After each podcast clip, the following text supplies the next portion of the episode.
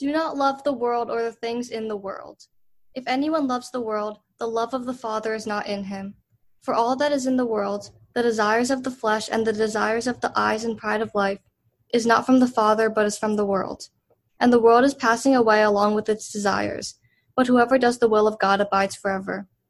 For this is the message that you have heard from the beginning, that we should love one another. We should not be like Cain, who was of the evil one and murdered his brother. And why did he murder him? Because his own deeds were evil and his brother's righteous. Do not be surprised, brothers, that the world hates you. We know that we have passed out of death into life because we love the brothers. Whoever does not love abides in death. Everyone who hates his brother is a murderer, and you know that no murderer has eternal life abiding in him. By this we know love, that he laid down his life for us, and we ought to lay down our lives for, for the brothers. But if anyone has the world's goods and sees his brother in need, yet closes his heart against him, how does God's love abide in him? Little children, let us not love in, world, in word or talk, but in deed and truth. By this we shall know that we are of the truth and reassure our heart before him. For whenever our heart condemns us, God is greater than our heart, and he knows everything. Beloved, if our heart does not condemn us, we have confidence before God, and whatever we ask we receive from him, because we keep his commandments and do what pleases him. And this is his commandment that we believe in the name of his Son, Jesus Christ, and love one another, just as he has commanded us. Whoever keeps his commandments abides in God, and God in him. And by this we know that he abides in us, by the Spirit whom he has given us. That first verse that was read is quite striking. Verse 15 of 1 John 2 Do not love the world. Um, striking because it's hard to make sense of. And uh, as we think through it as Christians, we've been talking about love now for a number of months, talking about the nature of God's love as, as a different kind of love and a love that heals and restores and renews. And what we've been doing in the sermon series is applying uh, an understanding from the Bible of love to these four relationships we've identified at Emmanuel as priorities for our work, we say we're committed to the restoration and renewal of relationships with God, within ourselves, with others, and with the world. And so, as we've been going through the sermon series, we've been looking at love and love for God and how God's love renews ourself and how it changes how we relate to others. We're now in the last stretch of the sermon series where we're talking about love for the world. but here we're told not to love the world. So, is there something different that we're called to? Um, I think what happens is this exposes how we naturally think. And of course, the Bible is trying to expand how we think because our view of spirituality would make sense to say, of course, the Bible wants us to love God.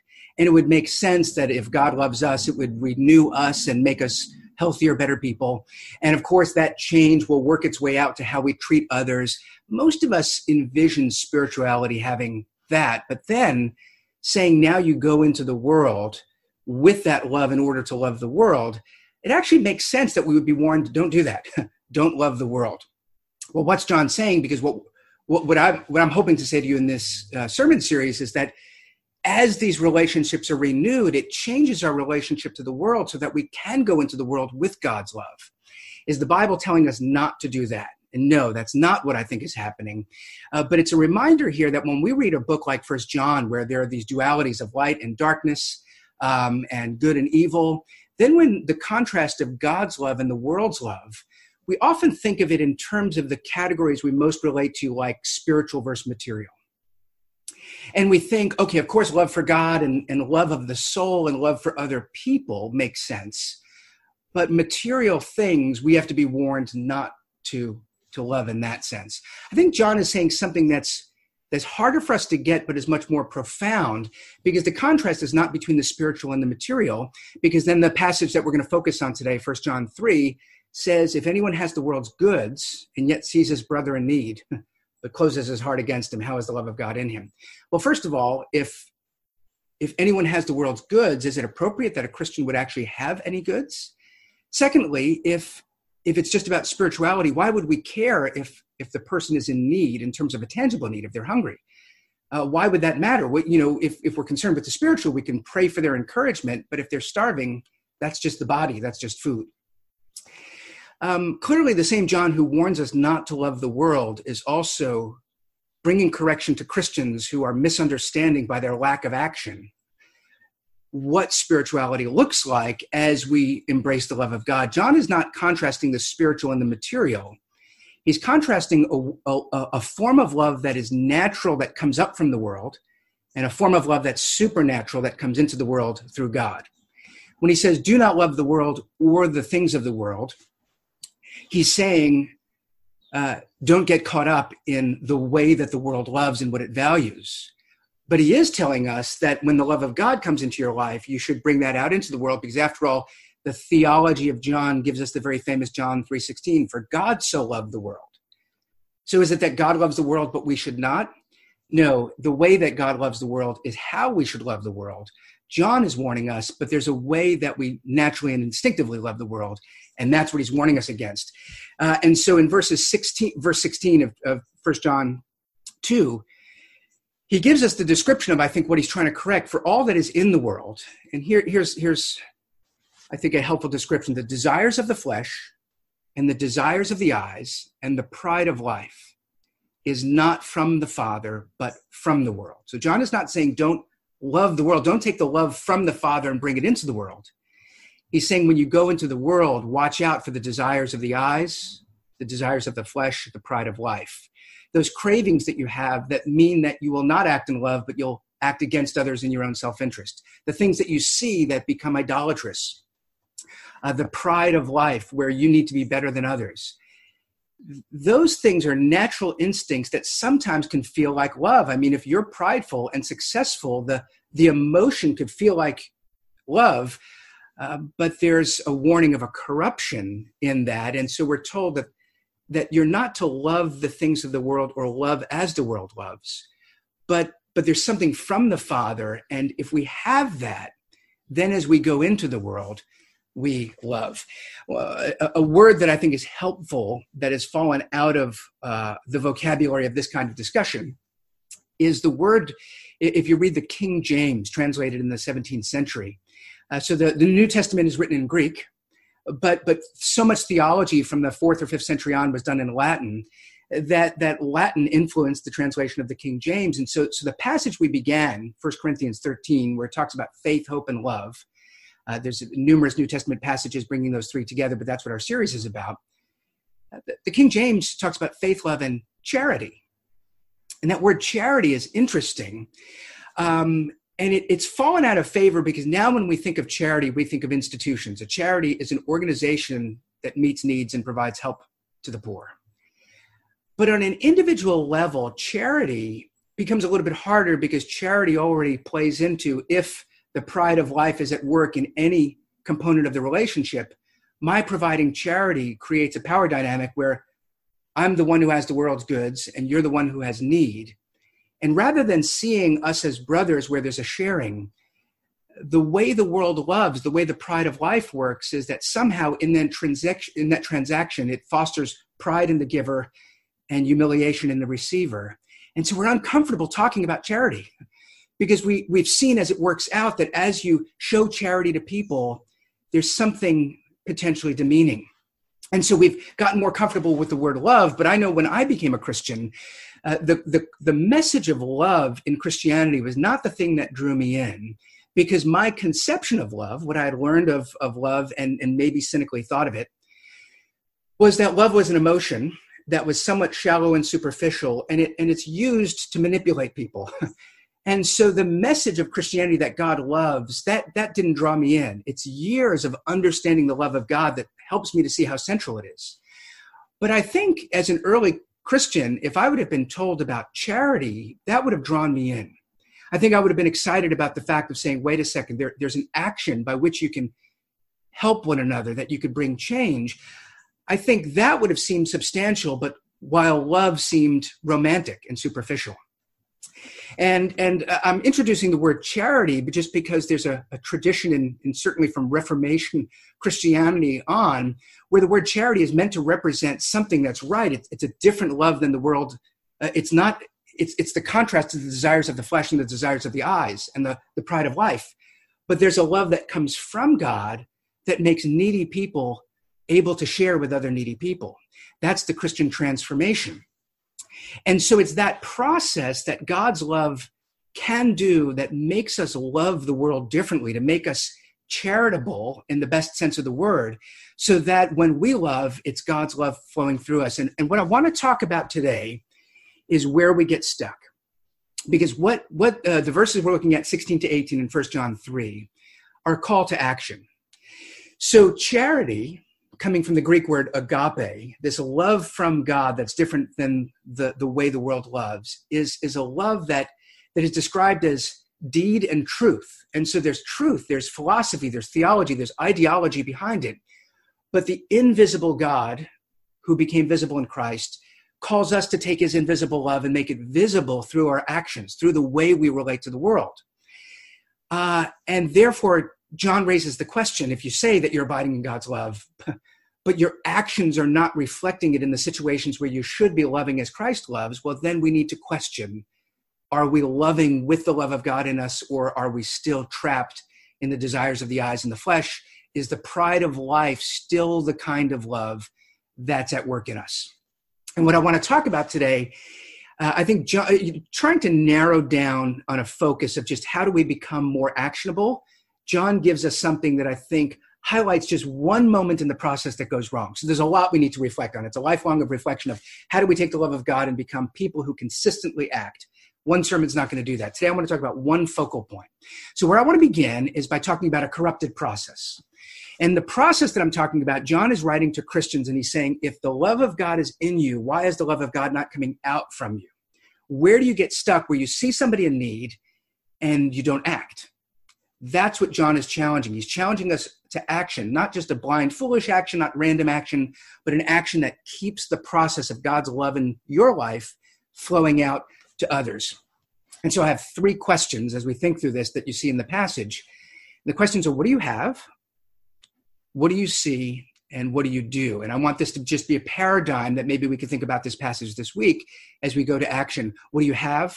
What do you see? What do you do? So, so the passage identifies for us in verse 17, that's where I get these questions from. What do you have? Well, you have the world's goods. So that's one answer. What do you see? You see a brother in need. And then what do you do? Now, the interesting thing is, John doesn't tell us what to do. He doesn't say the obvious thing is you sell your possessions and give money, or he doesn't say you give half of it, or you give 20% of it, or he doesn't say you invite the person to live with you. What's interesting is the creative option of what to do is left to us. But it's supposed to be a visible expression, a tangible manifestation of love. And where we get stuck in not knowing what to do, because that process is, that situation is one that, that creates a conflict in us. I have the world's goods and I see a person in need. And that should immediately stir joy and opportunity. I can make a sacrifice to God by sharing. But in our corrupted world, it's not easy. Do I just share? Will, will that actually enable somebody? That's kind of in our moral thinking a question that comes up. Um, but is that just a justification? Is it that in our pride of life, are we actually seeing ourselves as those who have the world's goods as being better and there's resentment? That now, why do I, who have killed myself to get this stuff, have to give to this person who didn't?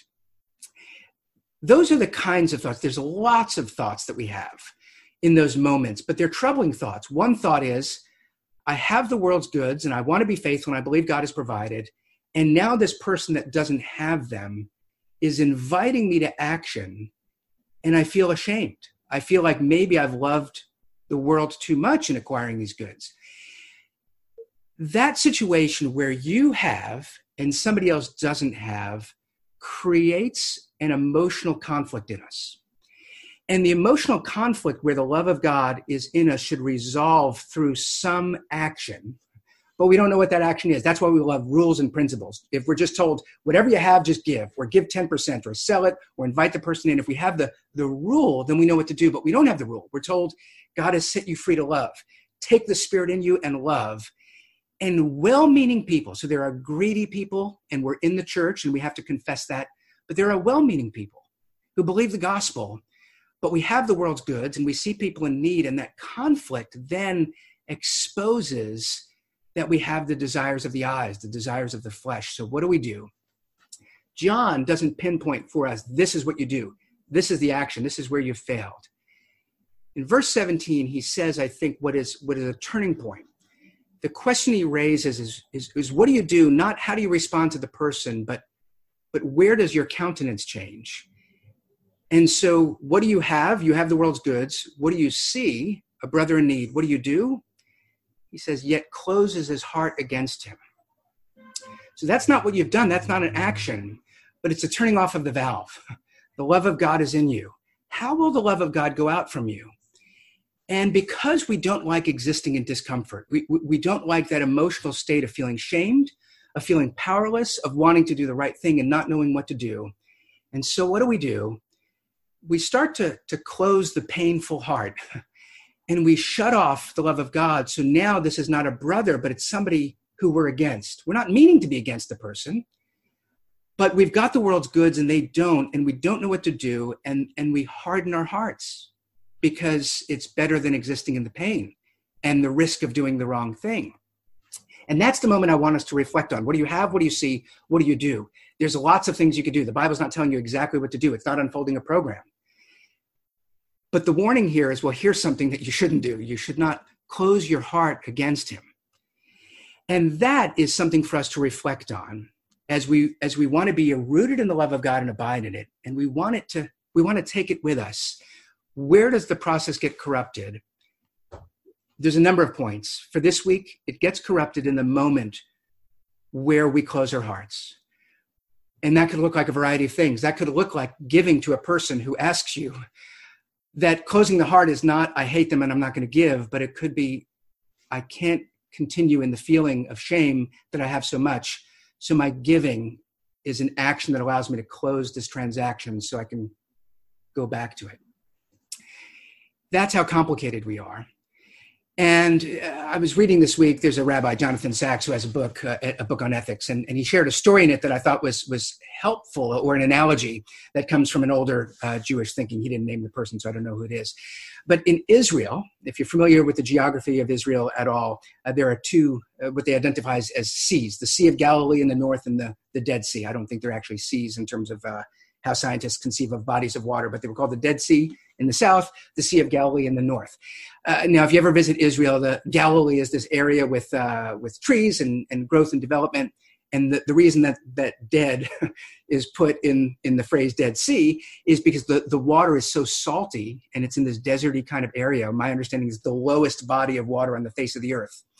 Um, it's not it's not a, a habitable environment.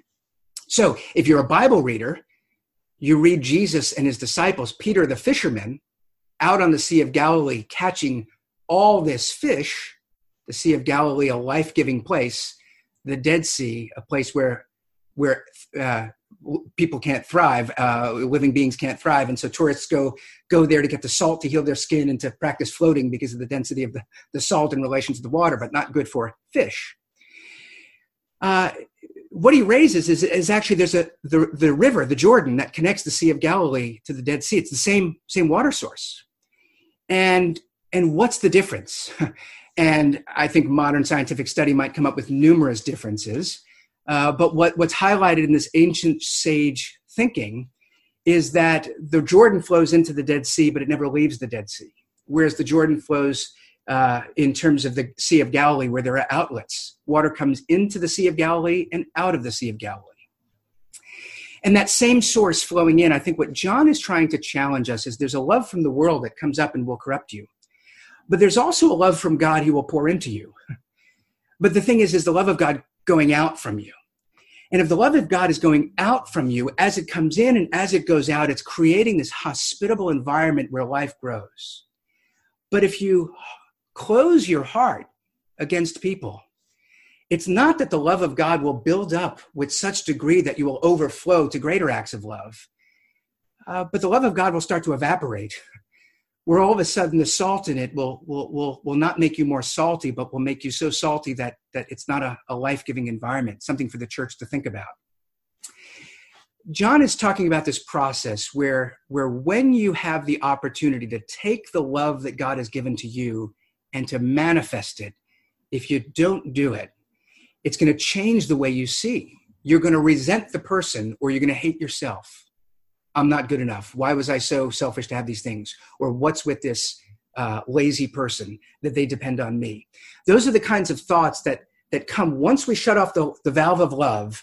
It, in the backup, how we see, how we change, uh, or how, how we see and how we think changes, and we wind up that the influence of uh, the desires of the flesh and of the eyes, the pride of life, reshape us so that the process is never completed. So, how do we get to a process that is more likely to be completed, where, where the love of God in us goes out from us, so that not only are we healthy in relation to the world, but we are life giving, hospitable people? That's what I want to talk about next. Um, not an easy answer, but a productive process has to be involved where, where there's not a closing of our hearts, but there's an opening of our hearts. And it begins in John's theology with the love of God that comes into our lives. And so before he calls us to action, in verse 16 of 1 John 3, he says, By this we know love. So there, there are the faulty, corrupt loves that pass for love that we get caught up in. John is saying, but now we know a different kind of love, agape, charity, the charity of God, his love towards us. Now that we know it, that will, that knowledge will change how we see and we will act justly. And so, how do we know it? It comes in deed and in truth. It comes through the truth of a message, the claim God is love. It's not that we loved, but God first loved us. And so there's theology, there's philosophy, there's ideas. God loves, but there's deed. And that for John is what's so powerful. God didn't just say he loved us and send a messenger to tell us he loved us, but the messenger he sent, his own son, did something, his deed. That's what First John 3.16, 3.16 says. We know love that he laid down his life for us. There's an action at the heart of Christianity. It's not just that we want to believe in a God who loves, but we believe in a God who has loved. We have something to ground us in history. God loved us. How did he love us? How do we know the difference of the love of God? Well, he laid down his life for us. And as human beings, we're told this love is different, but we can be shaped by it and be different kind of people. So we have the warning in verse 12 don't be like Cain. You know, when Eve has Cain, she, she, she names him saying, I have gotten a child of the Lord, ironically naming the boy Cain, which means God, who then becomes somebody who grows up and he's, he's somebody who takes, he's a taker. You have his brother Abel who prospers, and Cain takes his life because of his bitterness and resentment.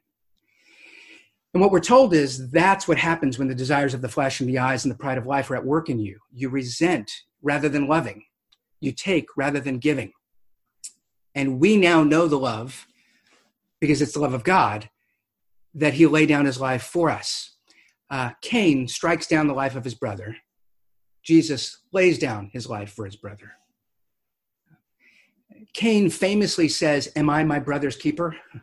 Jesus comes and says, The good shepherd leaves the 99 to go after the one.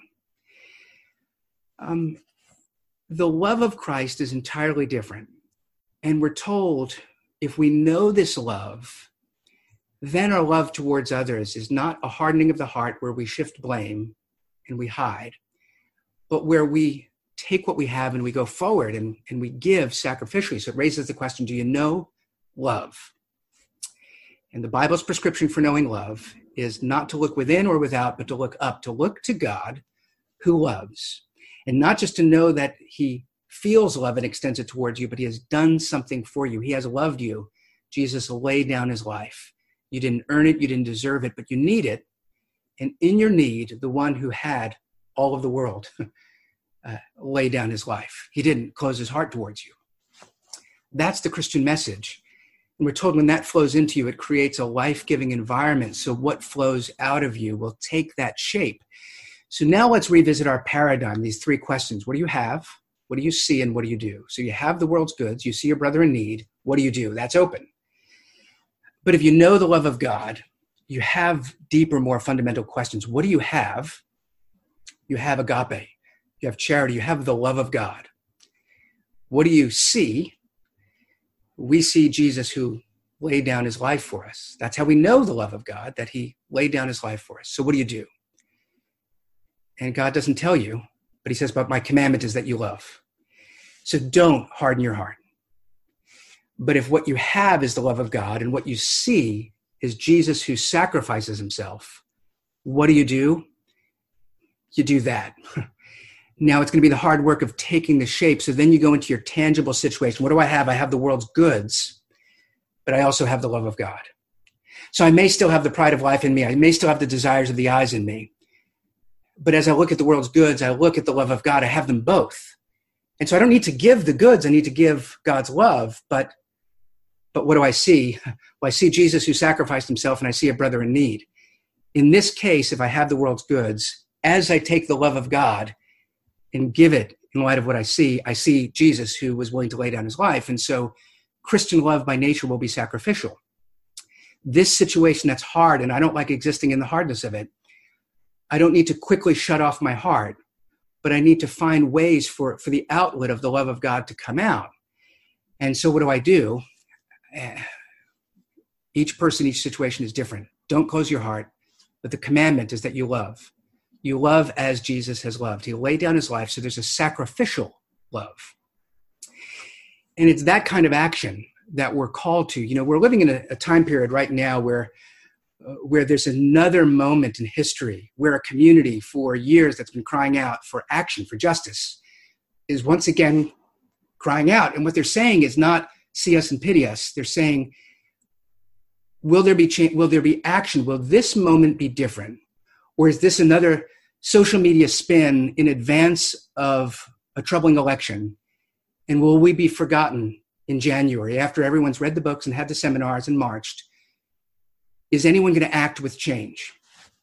And that's a convicting question because in our sincerity, we want to, as our culture says, be the change.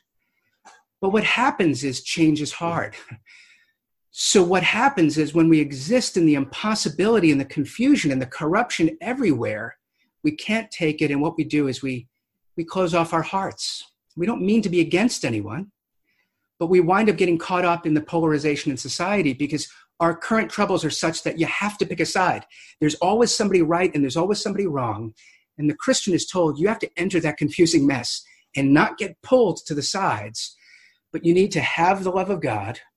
You need to see the sacrifice of Jesus, and you can't close your heart. And so, what are you going to do? You're going to need to take God's love and be filled with it and you need to look for the ways to send it out. And that's what's not offered to us. Spirituality says retreat and feel God's love and deal with your feelings. And secularism says get out there. We don't care what you think, but you need to fight. Both of those are going to offer no change or problematic change. And what we're told for John, his question for us if anyone has the world's goods and sees his brother in need, but closes his heart against him, how can the love of God be in him? what we're told is abide in the love of God, remain in that. Don't, don't get pulled out of it, don't get caught up. But the love of God is sacrificial, it's giving. So, so in this new paradigm, we're called to a different way. And, and, and here's the last thing I want to talk about. This is the, the third point for those of you who have the outline and the, if you've downloaded the bulletin.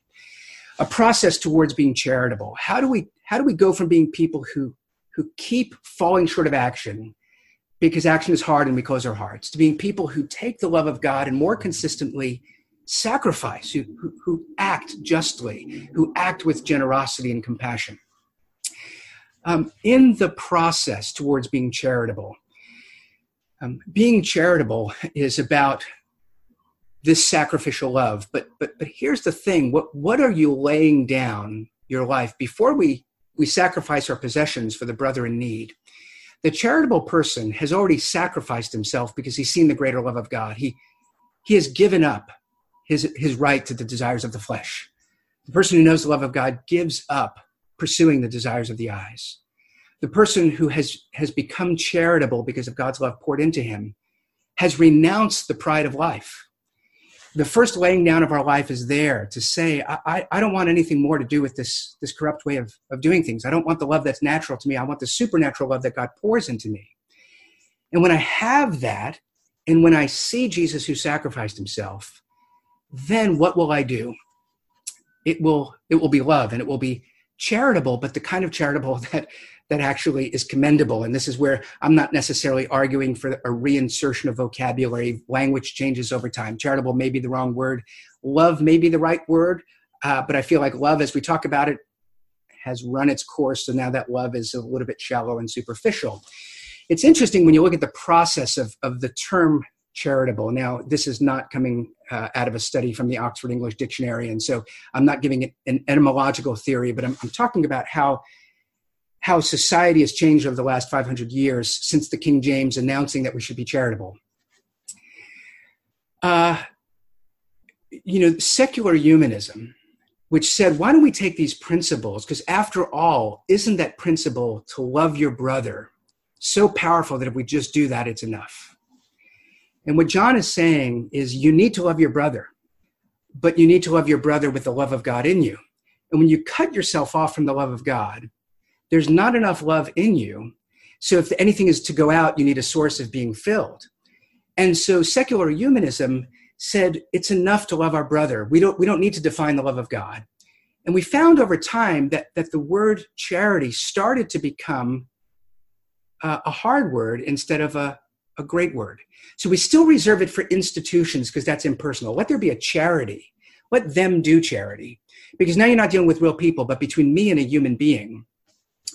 If the love of God is not in me, then my charity takes the flavor of the world, which is if I have the world's goods and I see a brother in need, there's an evaluation of, of my being in the better position, or my potentially being the more valuable human, or my being more deserving of holding on to what I have. And as soon as we cross the line to say, and yet I'm going to give, where it comes out of the pride of life, there's no having the other person receive it without feeling that, of saying, thank you for giving and meeting my need but now I feel less than human.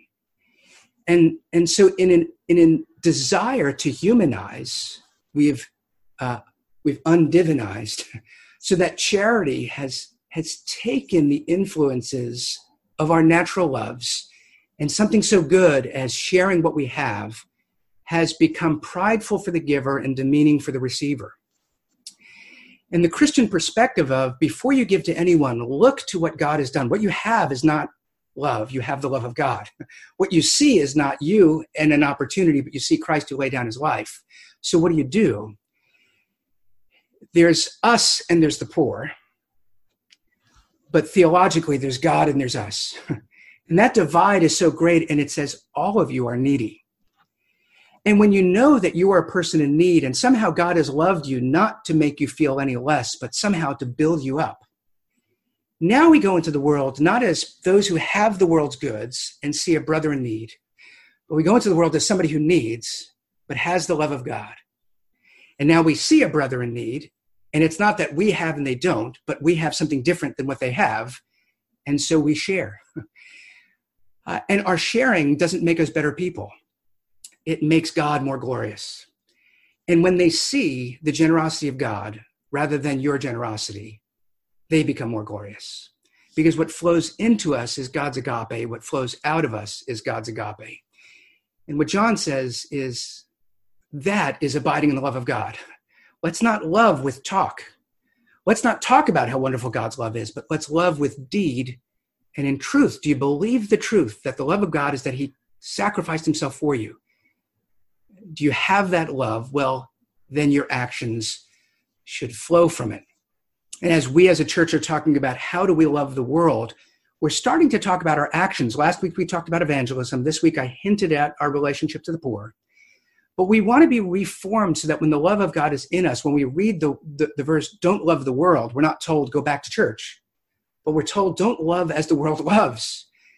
Um, but stay rooted in the love of God. And then don't close your heart, but act boldly, sacrificially, endure suffering if it's called to, because God calls us to love the world differently.